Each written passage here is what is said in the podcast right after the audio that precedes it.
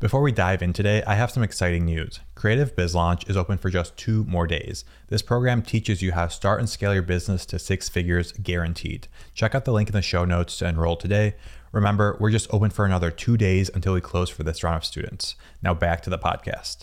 I went to college for chemistry, and now I run a six-figure product photography business. While photography and chemistry may seem like they have nothing in common, I actually believe that the skills I learned getting a chemistry degree were instrumental in my success as a photographer.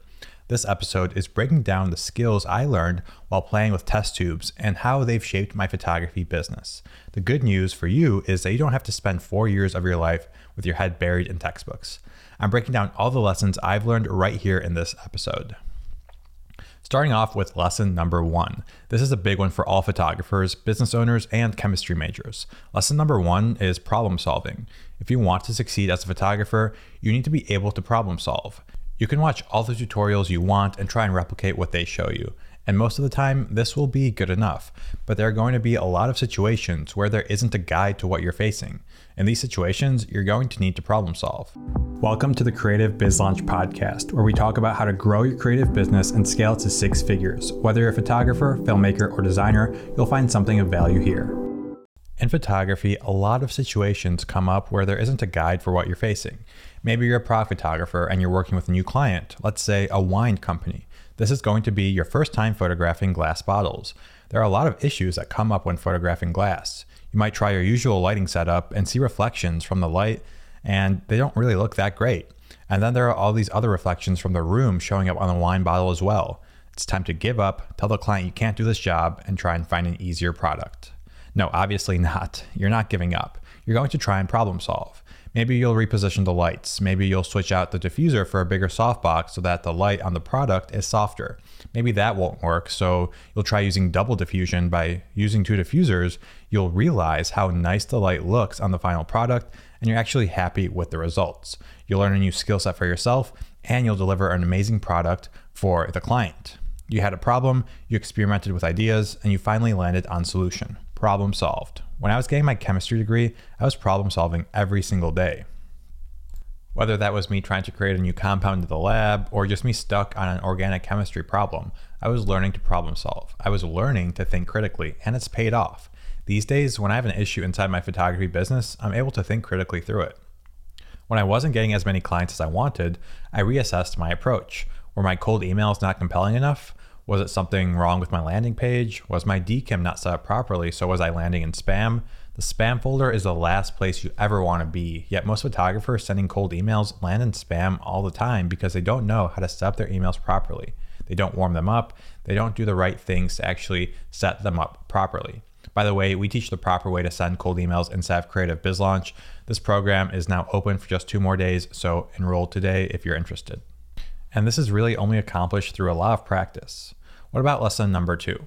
What's the second parallel between getting a chemistry degree and my photography?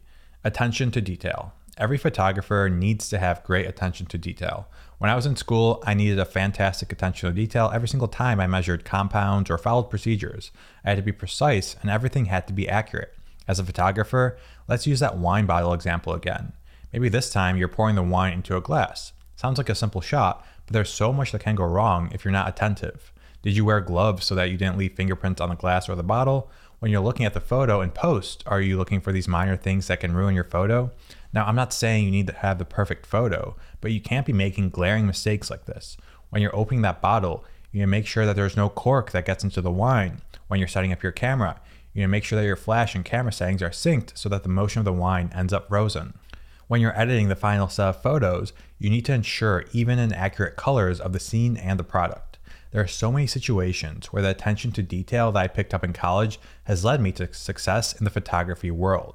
The same thing applies to business. You can't have typos on your landing pages. You can't be mistaken with an invoice amount.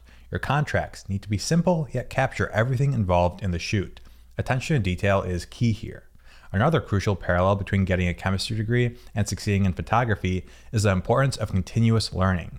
Let's say that again, the importance of continuous learning. You might think that once you've mastered the fundamentals of photography and business, you're good to go. But the truth is, both chemistry and photography are constantly evolving fields. In chemistry, there's always new research, new techniques, new applications being discovered. On the same note, in photography, there are always new tools, methods, and styles to explore. Take my experience, for instance. Even though I've been doing photography for years now, I'm always on the lookout for fresh ideas and techniques to enhance my work.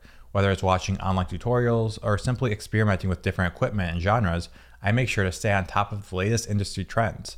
By doing so, I've not only sharpened my skills, but also kept my work fresh and relevant in the ever-changing landscape of product photography. Right now, everyone is talking about A I, and rightfully so. Will A I replace product photographers? It's too early to tell, but by equipping myself with the knowledge of A I photography, I can both educate my clients on this and potentially use this with my clients, and also teach this to all my students inside of Creative Biz Launch. My mission is to make this the best program online for creative business, and by teaching my students to be well equipped with all this new industry knowledge, they'll be set up for long-term business success. So it's up to me to stay on top of all the new trends so I can teach them to all my students. All right, next up here, lesson number four, experimentation and adaptability. Let's dive deeper into how these concepts have shaped my photography business. In chemistry, we often needed to try different approaches or make adjustments when an experiment didn't go as planned. The mindset of being adaptable and open to change is incredibly valuable in the world of photography. To truly excel in photography, you need to be willing to explore new techniques and styles. This might involve experimenting with different lenses, new lighting techniques, or post-production software. By pushing the boundaries of your creativity, you'll discover new ways to capture stunning product images that set you apart from the competition. One example from my own experience involved a particularly challenging shoot for a jewelry brand. The client wanted a unique look that would emphasize the intricate details of their pieces. To achieve this, I experimented with new ways to use my twenty-four to seventy millimeter lens.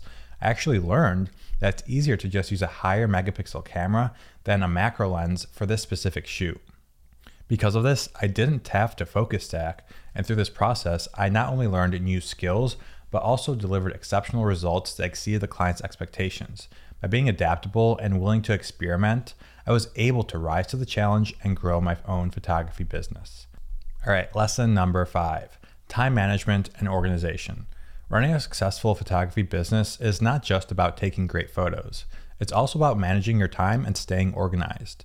This is where the skills I owned while getting my chemistry degree come into play. My course schedule was honestly brutal. I pulled way too many all-nighters, cramming for exams and writing lab reports, but this did teach me some great things about time management. In the lab, we had to manage multiple experiments simultaneously, often with really strict deadlines. This required effective planning, prioritization, and organization. On the same note, in the photography business, managing multiple clients, shoots, and deadlines can be a juggling act.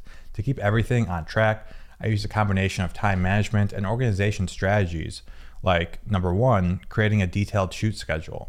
This helps me allocate sufficient time for each project and ensures that I can meet deadlines without sacrificing quality.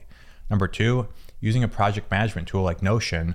By keeping track of progress, setting milestones, and assigning tasks, I can stay organized and even collaborate with my team members effectively.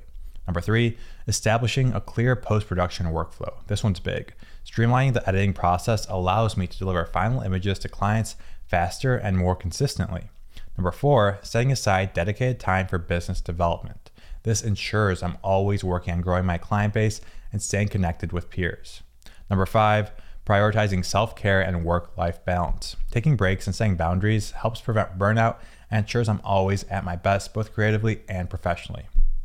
By applying these time management and organization strategies, I've been able to scale my photography business consistently and deliver high-quality work, maintain a healthy work-life balance, and really grow my business over time. Remember, these skills you develop in one area of your life can quickly adapt into other areas as well. I can adapt my chemistry degree skills into my photography business, something I didn't expect looking back at it. Embrace these principles and you'll be well equipped for success in your photography career. That's all I got today. My name is Chris Pieta. Remember, Creative Biz Launch closes for enrollment in just two days here. Thank you so much for listening, and I'll see you in the next episode.